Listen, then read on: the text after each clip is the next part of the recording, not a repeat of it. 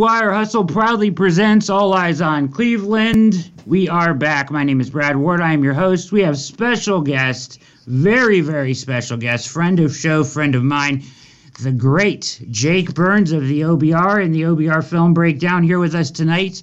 And we are talking the evolution of the Browns offense as we move towards 2021. If I didn't mention, my name is Brad Ward. Mikey's on the ones and twos. Glad you could be with us tonight. We're going to get into this uh, and talk about what to expect from this offense as we move forward. Uh, how are we doing tonight, Jake?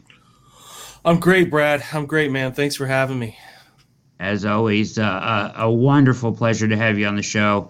Uh, and uh, you've been absolutely killing it over at the OBR. I know you've been working like a dog every uh, every night, basically, uh, on there with guests. Uh, great guests, great content. So make sure to go check that out. Uh, and if you're watching the show right now, you know, do us a favor, hit the like button and hit subscribe as we are closing in on 1,000 su- subscribers here at All Eyes on Cleveland, which is quite a feat in just uh, under six months at this point. So we're hoping to get there uh, as we're about 18 away, Jake, 18 away from the 1,000. Uh, so uh, see what doors that open. We'll yeah, see what man. doors that opens up for us from here. So. Uh, I don't know if any, but we'll see. Uh, uh, let's uh, dive into the topic tonight, which I think is a great one and one that is perfect for you, sir, as you probably have a grasp of the Browns' offense better than anybody that I could think of. Uh, so let's uh, let's bring up some some stuff here and talk. 2021 evolution of the Browns offense. So what made me think of this and and this topic was a quote from the great Kevin Stefanski uh, at the end of the regular season, right uh, right after uh, the season ended. I believe is when this quote. Uh, he was on a video call with local reporters, as you can see, uh, and uh, the quote reads: "We have to, as coaches, really pull this thing apart." And find ways to improve schematically. He said Tuesday in a video call with local reporters, we have to evolve. And I think that has been a big part of our process to date. I think also as coaches, we have to get better. I have to be a better coach next year for this team, and that is my goal. Uh, so when I read this, immediately I think of, okay, you know, this guy was fantastic with the offense, uh, you know, installing through Zoom he gets a full year now. Uh, they'll be on the grass at some point here. I mean, they're not yet, but they will. Uh, and he'll have a, lot more time to implement what he wants this offseason. What, what do you take away from this quote when you first read it, Jay?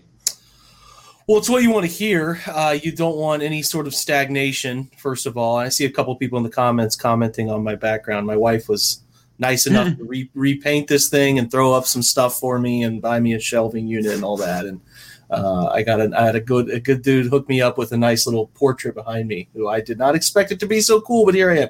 Anyway, back to your your great question, which is uh, what what did what do I think of that comment? I think that's what you want to hear. Um, you you want to hear your coaches always wanting to evolve. There is no stagnation in the NFL. There is a baseline for what you do, who you are, uh, from an identity perspective, you know, we're a, we're a wide zone running team and we branch everything off of that. Uh, you want to have a bread and butter. I think you always should be trying to make sure that you have a base base part of your offense. I think that's important because that's what your guys are good at. And when times get tough, it's something you can go to. But you want your coach to have a willingness to evolve, peel back not just uh, schematic stuff that you can change, tweak, alter, enhance, but also your tendencies. Because more than anything, Brad, in the NFL, a lot of schemes matriculate around the NFL. A lot of teams run a form of the wide zone offense, whether it's through the Kubiak tree or whether it's through, uh, you know, the Shanahan tree of dating all the way back to, you know, Papa Shanahan and all that. It's it's not a secret. Like this, the system has been around for a long time it's sort of what you do to combat teams that have answers to take it away. And I think that's the chess match that Kevin is always trying to make sure that he is able to uh, manipulate and stay one step out in front of. So, you know, when he talks about changing, peeling back, whatever he wants to, the phrase he wants to use, he's he's not saying I want to change who we are identity wise. He's just saying that we need to peel back our tendencies, figure out ways in which teams have figured us out, right? And figure out ways that we can alter some of our base stuff to make it more advantageous, more balanced, uh, those sorts of things. Every coaching staff does this too. I love Kevin, but he's not doing anything groundbreaking. Every single staff charts every piece of data from their season. They look at all of their tendencies. How did we did we get the right guys in the right positions at the right times? If they didn't, then they want to figure out how that fell apart in season and how they can change that the next year. So, you know, this isn't this isn't uh, inventing the forward pass level of genius at the time, but it's it's just what you want to hear. You know, some guys are stubborn, Brad, and I don't yeah. think that's Kevin's mo. He wants to evolve all the time, and yeah, he's a, his baseline is a wide zone structure, and he likes to bootleg off of it. He loves that stuff, but he doesn't want that to be the only thing the Browns can rely on, and I think we saw that as the year went on. Yeah, no question. Let me ask you this eh, when looking back at, at 2020, and this is the last time we'll do this on the show, is look back at it. How much do you think he was limited? Like, how limited were they based off of working off of Zoom? Um, you know, uh, obviously throughout the season, the offense evolved, and we saw that mm-hmm. uh, a lot. But from from a, a, an overall step back, maybe like a, you know a couple thousand foot look away, like how how limited do you think they were last offseason as a new coach coming in and then from what you saw from them offensively? Was it really basic at the beginning? I think it was. I definitely think it was. I think they tried to really keep things as simple as they can. You, you, you got to think from from their perspective. You know, they're not going to try to put in in the first few weeks for like the fumblerooski and stuff like that. They're they're, they're not going to go crazy right? Like they're going to be pretty bread and butter with what they do in the first few sessions because they didn't get OTAs, mini camp, all that time that they would love to get. They they th- those are times in which you would put in your base stuff. They didn't get that stuff, so they get training camp, and then you're hitting the ground running in week one.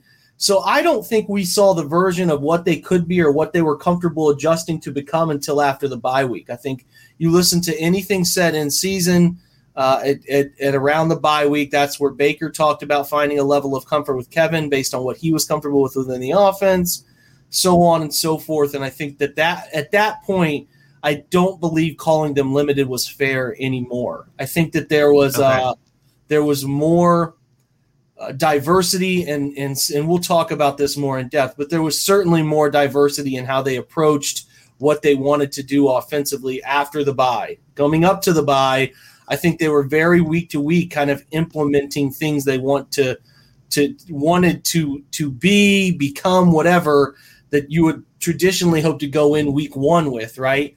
Now yeah. that's what the beauty is of coming back this year, and those guys spending time. I talked with uh, my OBR colleague Stephen Thomas about this, which he he had texted me about some frustration about OTAs, which is extremely warranted. That people shouldn't be worried about it because if Baker's holding this passing camp, th- there's no doubt they're work instead of doing things they did last year, kind of working on different things that uh, they didn't necessarily know about. Now they know, like, hey man, I'm going to run, you know, 829, uh, 829 wide boot, and I'm going to have you run that wide drag. Like that. That's the stuff that they would communicate this year. They know what to expect, and the guys they're bringing back offensively are now ingrained into who they are. And you can do more conduct. Uh, I, I should productive types of things away from OTAs. They'll get together for OTAs eventually, but you know, I wouldn't lose any sleep over the fact that they're not there together. I, I think that the the base of who they want to be is in place now, and really the verbiage is all tied together. Everything is where you want it to be. So then you're just kind of now hitting the ground running, and these are the changes that we want to make to become better this year, kind of thing. So when you talk about those changes that we want to make to become better, this is kind of a, a, a, it's a it's a strange odd question but do you want him to go do you think that they'll go like wider or deeper? Like will they go wider with more different stuff they do or will they just double down on the stuff they already do but with more wrinkles and whatnot? I think we saw that they want to go wider. I think I think what you're saying is, do they want to do what they do and get better at it and go deeper into what they yeah. do and, and branch everything from there? But there were elements to this offense that did that, that did not unlock portions of the field. I kind of made the point last year. I stand by it that they were operating in the in what seemed like the red zone from all over the football field. They were just yeah. very condensed, and teams didn't fear them vertically, nor truly fear them horizontally either. With quick speed, initial speed that can stretch a defense laterally uh, in a hurry. So I think you will see a wider base of concepts this year. Uh, I think you will see them try to push the ball downfield through a mixture of ways, not just play action, but some some basic concepts that, you know, concepts like Mills concept and, and Yankee concept. There's concepts out there that you can push the football downfield. I think we'll see some of that stuff. Uh, I, I, also think that we will see uh, more use of jet sweep, more use of uh, uh, fly sweep stuff to get the football and, and especially Anthony Schwartz hands quickly a couple times a game.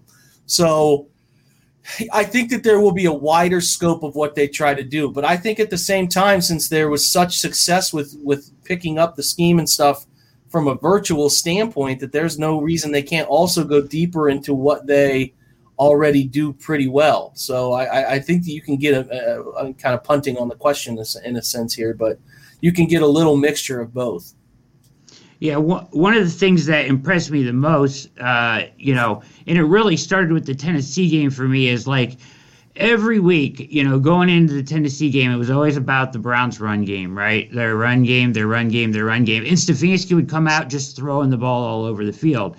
And it's very, you know, and like you said, everybody does the self the self scouting right? And mm-hmm. identifying your tendencies. I just felt like in the from that game on or even in the second half of the season on he did such a good job of identifying the tendencies that they were you know letting out or showing and using that to their advantage breaking tendency and, and really as a play caller. Is that more of a week to week thing for them?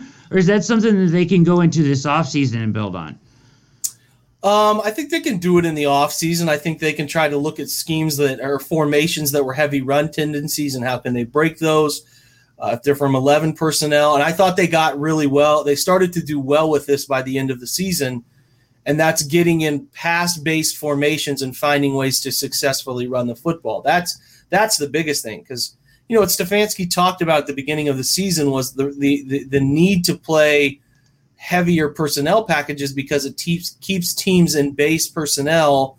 And when you're in base personnel, typically you you lose a lot of those exotic blitz packages that are so popular in the NFL. Unique ways to create pressure. So they have to get better throwing from run situations. Uh, I shouldn't say situations from run uh, personnel groupings, and they have to continue to grow as a as a as a, a uh, team that can run the football out of eleven personnel. So I was really encouraged by how well they ran the football out of 11 personnel late, especially the Pittsburgh wildcard game. Uh, they, they said to pitch, you know, we need to stop trying to run the football laterally on Pittsburgh. The way they play their odd front is so difficult to run on. Yes. Let's just use our guards effectively uh, and, and, pull and run power counter and some G lead schemes and pin pull and different things where we can put Wyatt Teller and Joel Bitonio in space and then uh, uh allow those guys to flourish because you have two top 10 you know, two top nine according to Pro Football Focus offensive guards in the NFL. You know, you got a hell yeah. of a center who can move and adjust line calls, and then you know you really like both of your tackles. So the Browns should not be a team that pigeonholes themselves into one running structure, and I think I think that's what Stefanski had to break above anything else. Brad was his his tendency to. Uh, from his Minnesota days to sort of loop in the only they, they didn't feel really comfortable with with gap schemes in in Minnesota. They just didn't like their uh, their offensive line for them. It was a complete adjustment for, for what he wanted to do in Cleveland because he has a dynamic, you know, group of guards. You know, he, when, when you can pull Wyatt Teller and he's so athletic in space, and we all know how good Joel Bitonio is. It's like I think like week seven, eight, nine, it started to click for him. Oh, we we need to feature these guys as frequently as we can because we can put we can run from you can run gap schemes from any formation. And a big thing for me all season was that they didn't run from the gun. It was a really annoying thing to me. Like run from yes. the gun because if you're in the gun, teams think you're throwing and your tendency's terrible. And I thought by the end of the year they started to say, okay, we should run from these personnel groupings that are screaming pass. So uh, they got there, and that's what you wanted them to do, and they and they did that by year's end. So I have this visual up here of just kind of a breakdown of what they did in 2020, right? So 11 personnel, 44% of the time, 60% pass, 40% run. 12 personnel, you know, uh, 26% of the time, 62% pass, 38% run. Uh, 21 personnel, which is obviously, uh, you know, just 7% of the time, uh, more run than pass by a little bit, but pretty equal. And then you get into your, you know, some of your heavier sets with 22 personnel, 82% run, and then only 8% of the time, but 13 personnel, 14% of the time.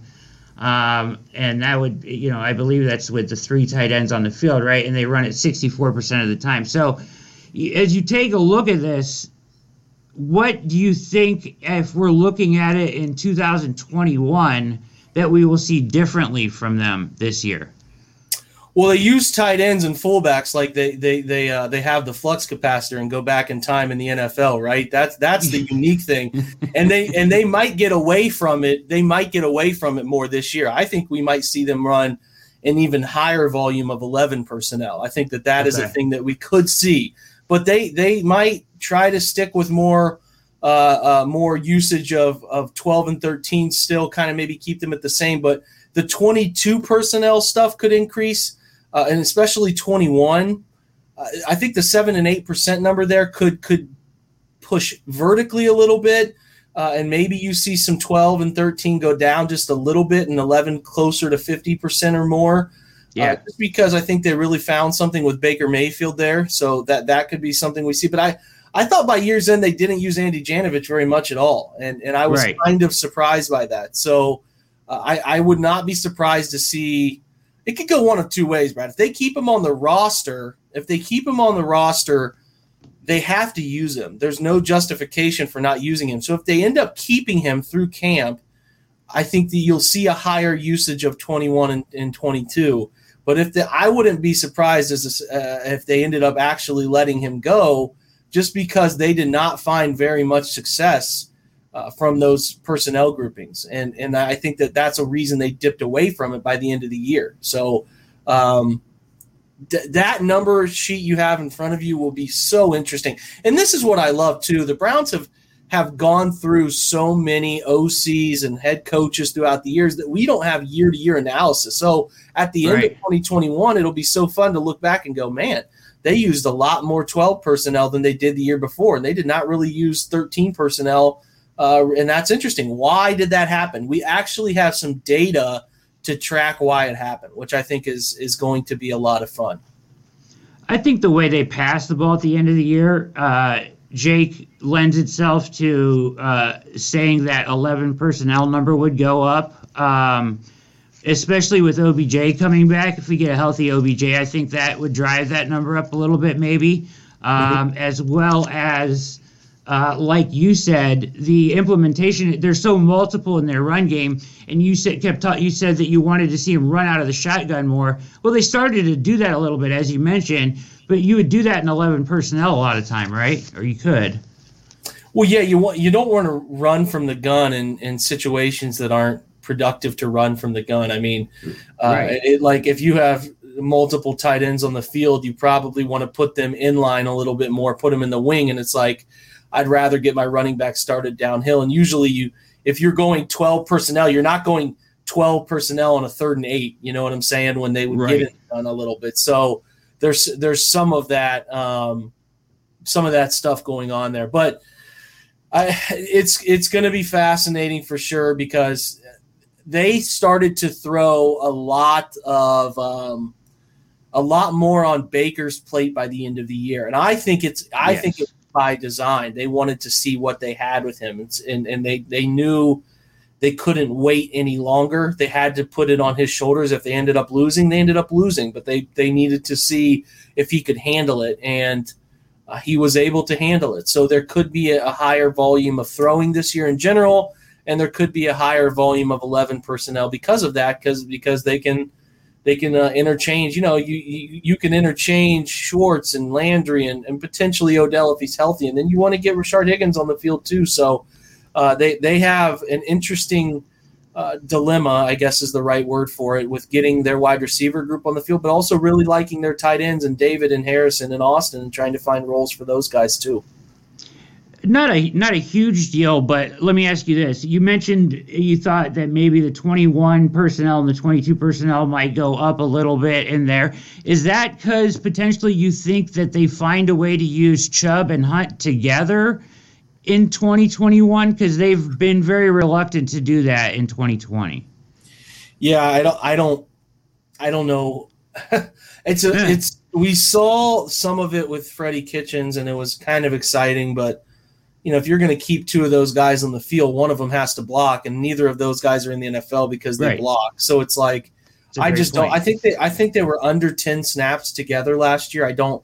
I don't yeah. see them playing together uh, it, it, much at all. They could do some little week by week wrinkles that that can involve some play action and put Kareem against a linebacker somewhere and motion him out of the backfield. They could do that, you know, because if you play 21, you're definitely going to keep teams in base personnel and you're probably going to unfold coverage. If you take a running back and put him in the outside, if a corner goes with him, you're going to get you're going to get zone. If a linebacker goes with him, you're you're you're going to get man to man. So some of that is advantageous, and they do motion running backs out often uh, so if they do it in any capacity, it's not going to be like split back with Kareem and, and Nick behind the, the, Baker Mayfield under center, or even I would be surprised if it was split back, uh, you know, split back from the gun. I, I just think that they would motion one of those guys out. You won't see both of them in the backfield, and you won't see one of them blocking for the other very often.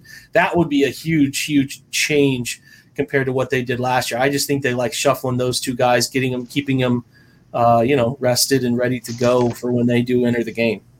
Makes sense to me, and and yeah, you're absolutely right. Yeah, they're not really there to block, so unless you use them like they, I think they did once in the red zone where they used uh, Hunt as like a decoy out in the flat, and yep. then sent Chubb the other way. But like that would be an effective way to use them. But if you're lining it up and asking one of them to block for the other one, that doesn't really seem ideal, as you said. Uh, you're watching All Eyes on Cleveland. Special guest tonight, Jake Burns of the OBR in the OBR Film Breakdown. The great Jake Burns uh, talking evolution of the Browns offense. So you talked a little bit about the run game. You think that we'll see some more gap schemes mixed with the zone scheme, uh, run scheme. Let's talk about the pass game. Uh, so OBJ coming back, the addition of Schwartz you know, Felton potentially on the roster. They've added some speed, and, and if OBJ comes back, that's some more speed. You know, we know they need to unlock the deeper portion of the field. As you said, it's almost like they're playing in the red zone all year, right? So, how do they do that? And what do you think that, what's the evolution of the pass game in 2021?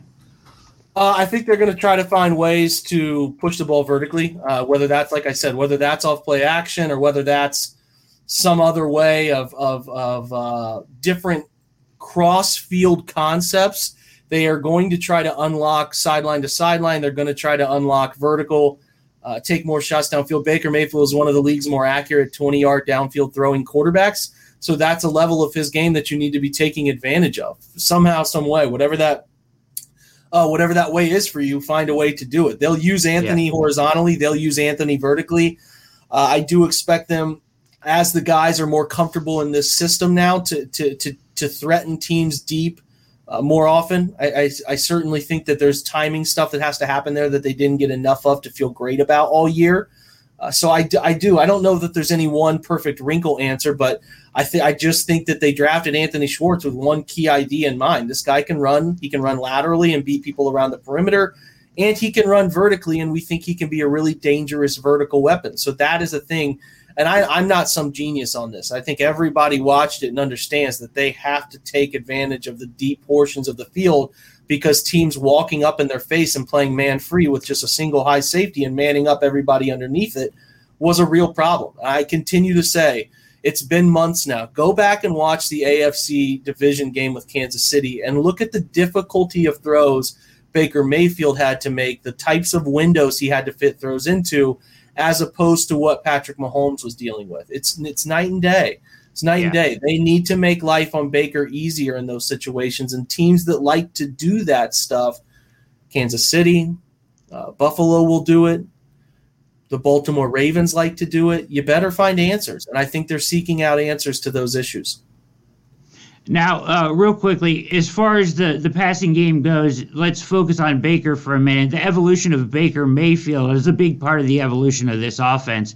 They found some things that they like a lot for what for what Baker does, and as you said, they really put more on his shoulders as we got to later in the season. Obviously, you think we see more of that, right? Featuring Baker and, and letting him, uh, you know shine a little bit more in this offense than we did maybe earlier in the season, uh, where it was more basic and more run dependent? And also, what what things do you really like Baker doing that you think they expand on? Good question. Uh, they're they're in a position where uh, they don't have to force that from Baker. They could listen, Brad. They could just say, yeah. "Hey, we want to put everything we have here into Baker and just let him let him be the reason we win or fail."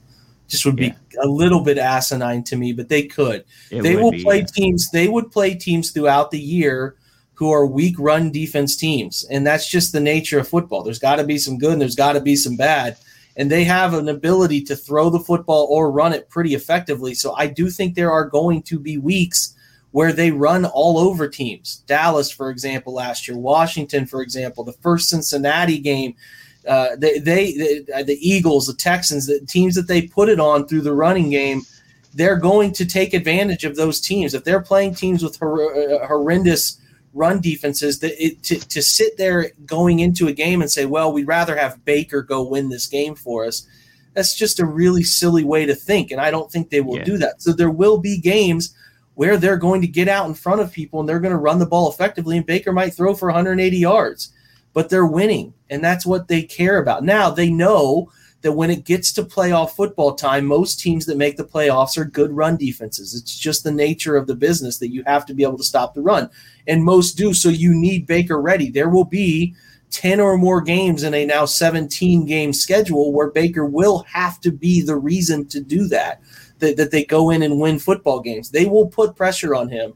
Uh, but the, they don't need to go into every game saying Baker has to carry us to a win. That's the luxury of what they have built here is that they have a different way to win week to week. You know, some teams are truly pigeonholed into we can only run the football effectively. Some teams are pigeonholed into we can't really run it that well. Think of Pittsburgh last year. We can't run it that well, so we try to throw it quickly and get the football out. And it works sometimes, but then it gets to crunch time and it doesn't always work. So the Browns have the ability to do different things, which is a great part of the 2021 version. And well, obviously, it was a great part of 2020 as well. So uh, that that's that's where I'm at with it. Baker's just got to keep doing his thing. He's got to keep making sharp decisions. He's got to keep getting his eyes to the right place. He started to show a calmness when his eyes had to go from one place to the other last year, way better than 2019. You need yeah. to see that continue. You need to see him continuing to process from the pocket without getting that panicked feeling and bailing out. He got better at it last year. He took strides. I thought he was really, really care careful about his footwork, his play action commitment. I was really bummed about that from him in 2019, but he took time, effort, thought, study, and figured out how he needed to work his body on play action fakes to sell things. I thought he got I thought he got back to the minor details in 2020. I expect him now having seen what failure looks like in 2019 and knowing the work it takes to have his body right, to have his mental right in 2020 to carry that into the future of his career. I felt like by the end of the season the game had started to slow down for him some. And that is what you want to see. He has the arm talent uh, but he does not have the crazy Josh Allen, Pat Mahomes, Lamar Jackson type of athleticism. So he has to win with his mind and his right arm. That's how he's going to have to win. There are times where he can get out of the pocket and make some throws on the run. That's nice. He can do it, but he should never think that that's a big part of who he is. And if he does that, uh, it's a dangerous path for him to go down. So he needs to continue to work with the right offensive mind, which he finally has in place you know, look at Brad, look at the guys who have been really successful for a long time as a yeah. quarterback. They find a guy to work with. There's Sean Payton, there's Josh McDaniels that sticks with them. The scheme stays the same. They know their own scheme so well that worry they don't worry about what they're doing. They worry about how they can do things to manipulate defenses and get guys open. That's what you need to see. And I think they have that play in place now. And that is the biggest reason to feel optimistic about Baker. So Um, yeah, Anthony Schwartz will help. The continuity with Rashard Higgins is always there. Now, what is it? This would be year three or four, 18, 19, 20, 21. This is year four with, with Jarvis Landry. Uh, that's real, man. He has real chemistry with those people. OBJ, we hope he comes back healthy and he'll have a role when he does. And they'll try to get that thing figured out too. And and it's just rare, Brad. It's rare to see skill position guys. Baker's going into year four. Think about it. Year four with Higgins, Nick Chubb, David Njoku, Jarvis Landry. These guys know each other. They know everything yeah. about the football lot. That's that's a college career he spent with these guys. That's you yeah. know it's a high school career. You start to really know your guys at that point. So that you what you hope is uh, that they can roll that into some really successful tweaks, adjustments, and, and unlocking with Anthony Schwartz having some fun stuff there, unlocking even better version of what, what I think was a really good uh, uh, offense last season. Yeah, absolutely. Uh, Jake Burns from the OBR and the OBR Film Room breakdown here on All Eyes on Cleveland on a Wednesday night. Uh, last thing for you here, Jake. While we're on the topic of Baker, this is from Bleacher Report.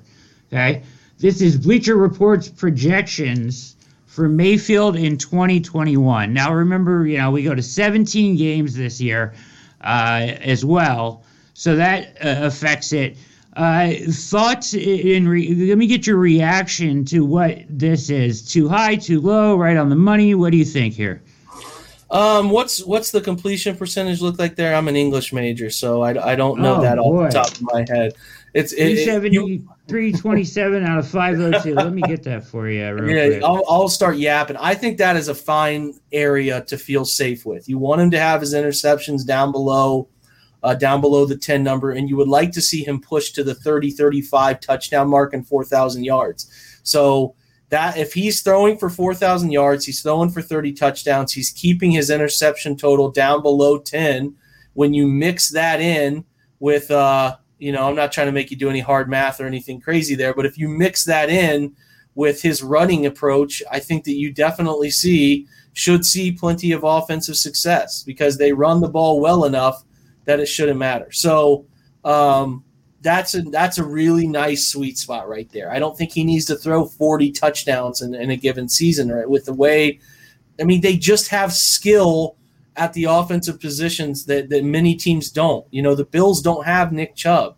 Kansas City doesn't have Nick Chubb. So if he completes 65.1% of his passes, those for 4,000 yards, 30 touchdowns, seven interceptions. Nick Chubb runs for 14, 15, 1,600 yards. Kareem runs for his uh, 6, 7, 800. That's a great offense, guys. Like, that's a really great offense. So you don't need Baker to go crazy. Down the line, and you got to think of it this way, and people are just like so – caught up in this. You know, think about how Ben Roethlisberger was brought along slowly before the offense turned over to the point that he had to be the guy.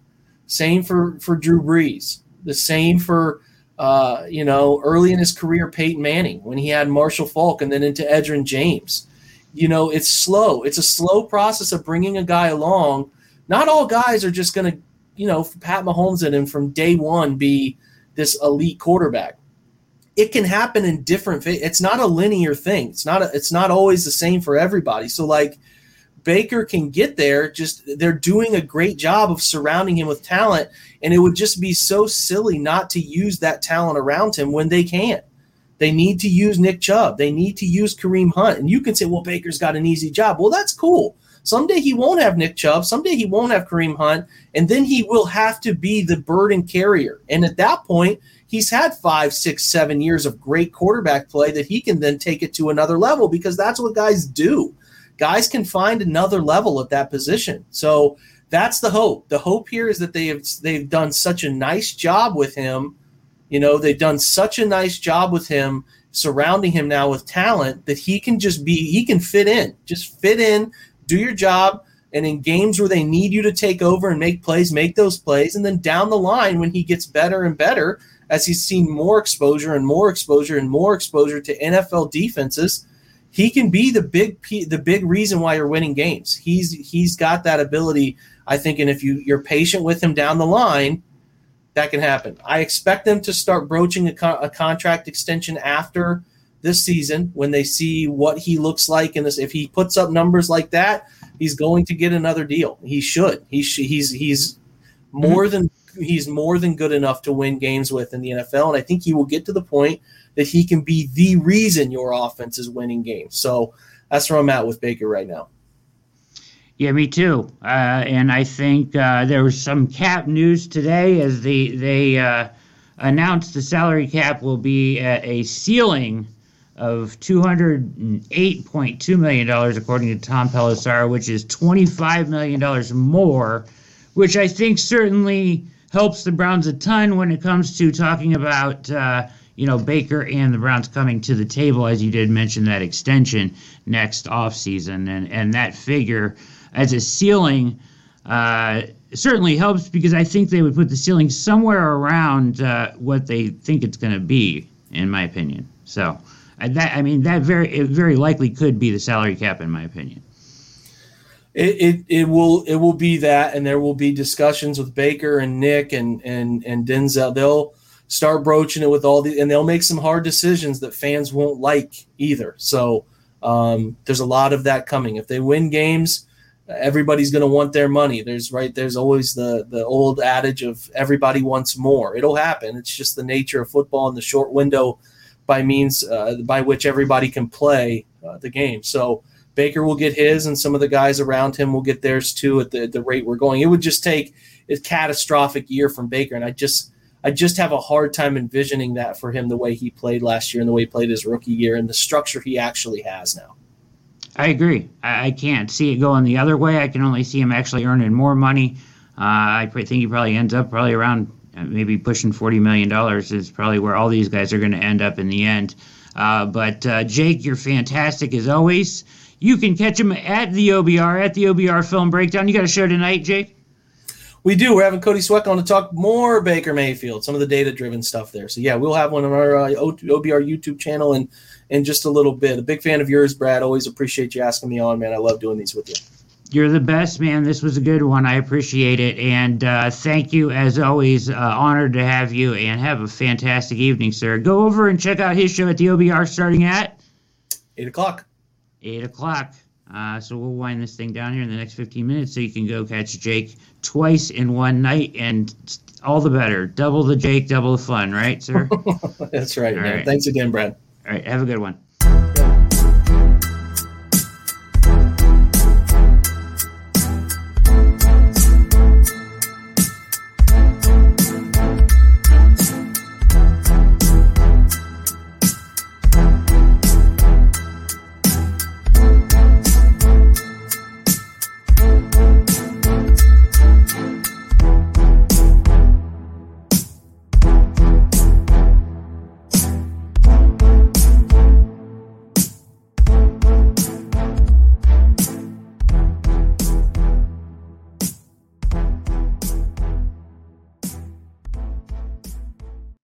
And we're back. That was Jake Burns of the OBR and the OBR film breakdown. He's going to start his show in just a couple of minutes here, so we're going to wind our down.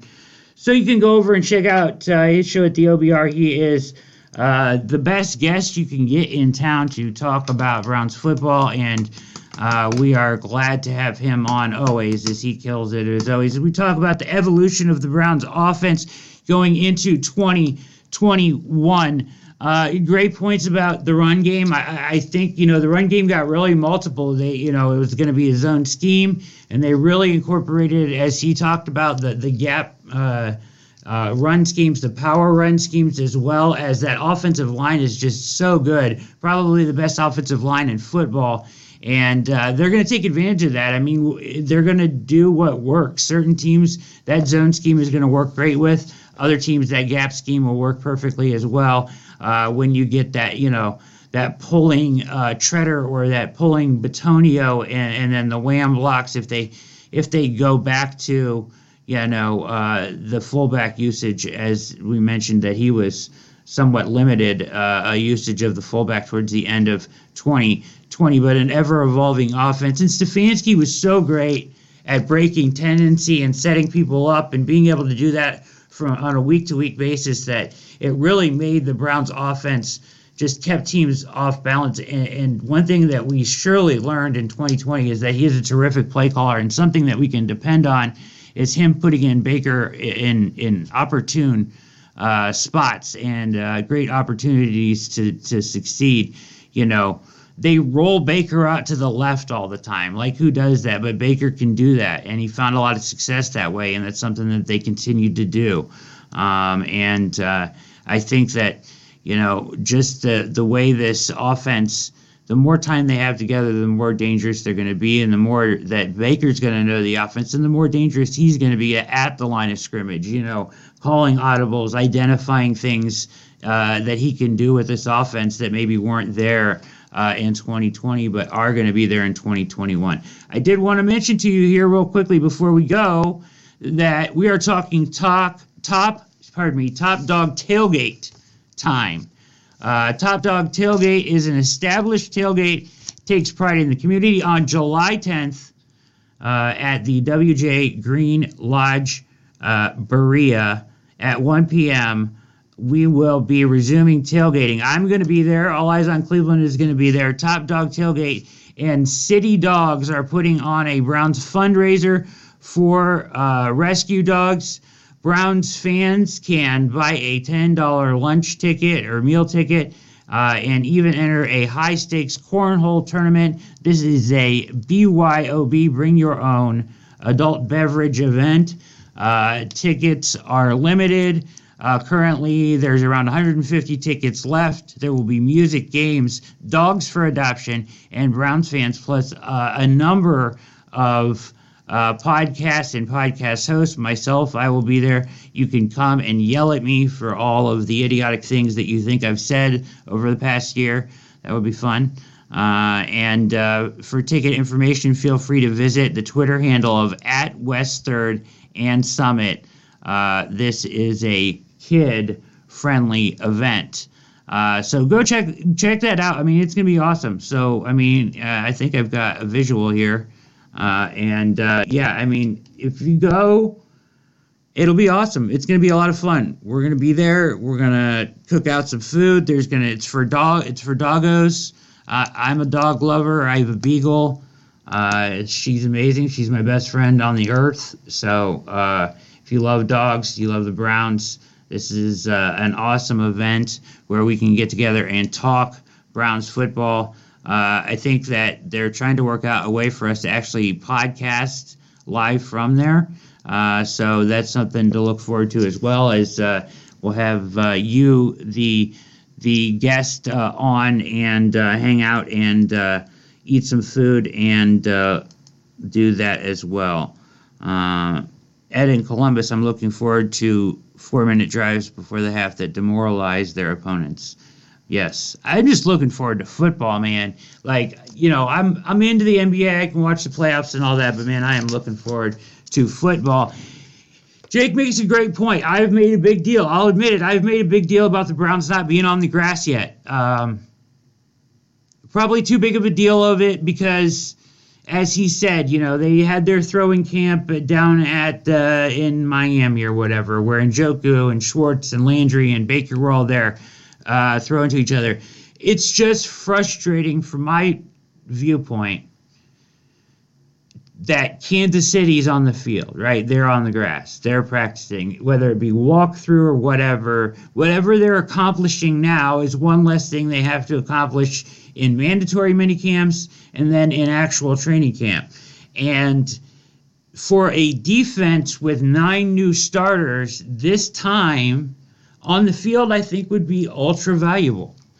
I'm not going to panic about it. It's not the end of the world. They've shown the ability to do these things virtually, but I do have concerns about them getting on the field. Now, yesterday, story came out that they will um, are trying to work out a deal as other teams have with the organization between the organization and the players so that they can go out on the field uh, you know, whether that be limiting 11 on 11s, limiting contact, uh, you know, whatever. But they are allowed to have 10 OTA practices in phase three, which started on Monday. Um, they're doing on the field stuff with the rookies. That's it, and then the rest is virtual at this point. Probably some guys there there for injury. Delpit and Greedy, I believe, are at the facility because they're getting treatment and whatnot.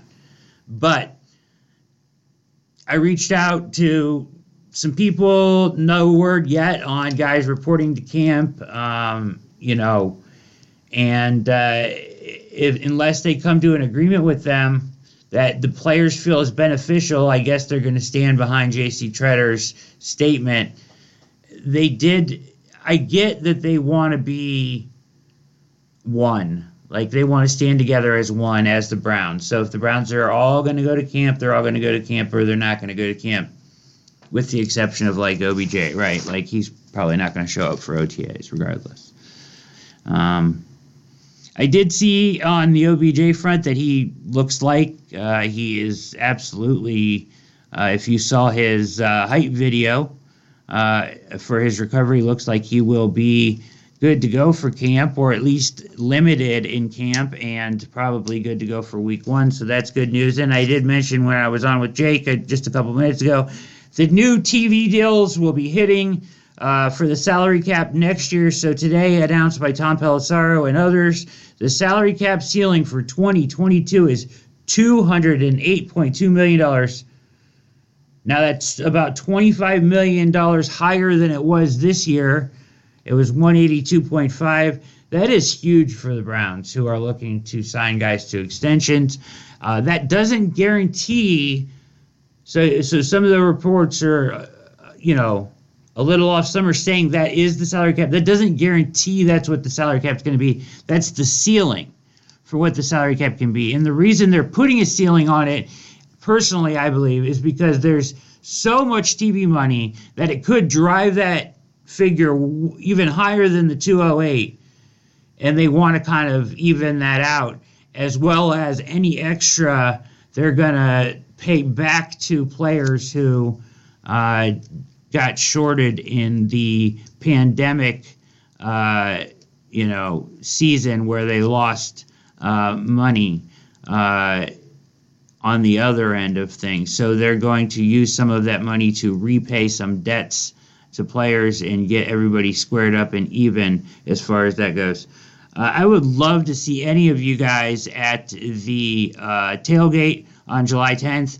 Get your tickets at West 3rd and Summit.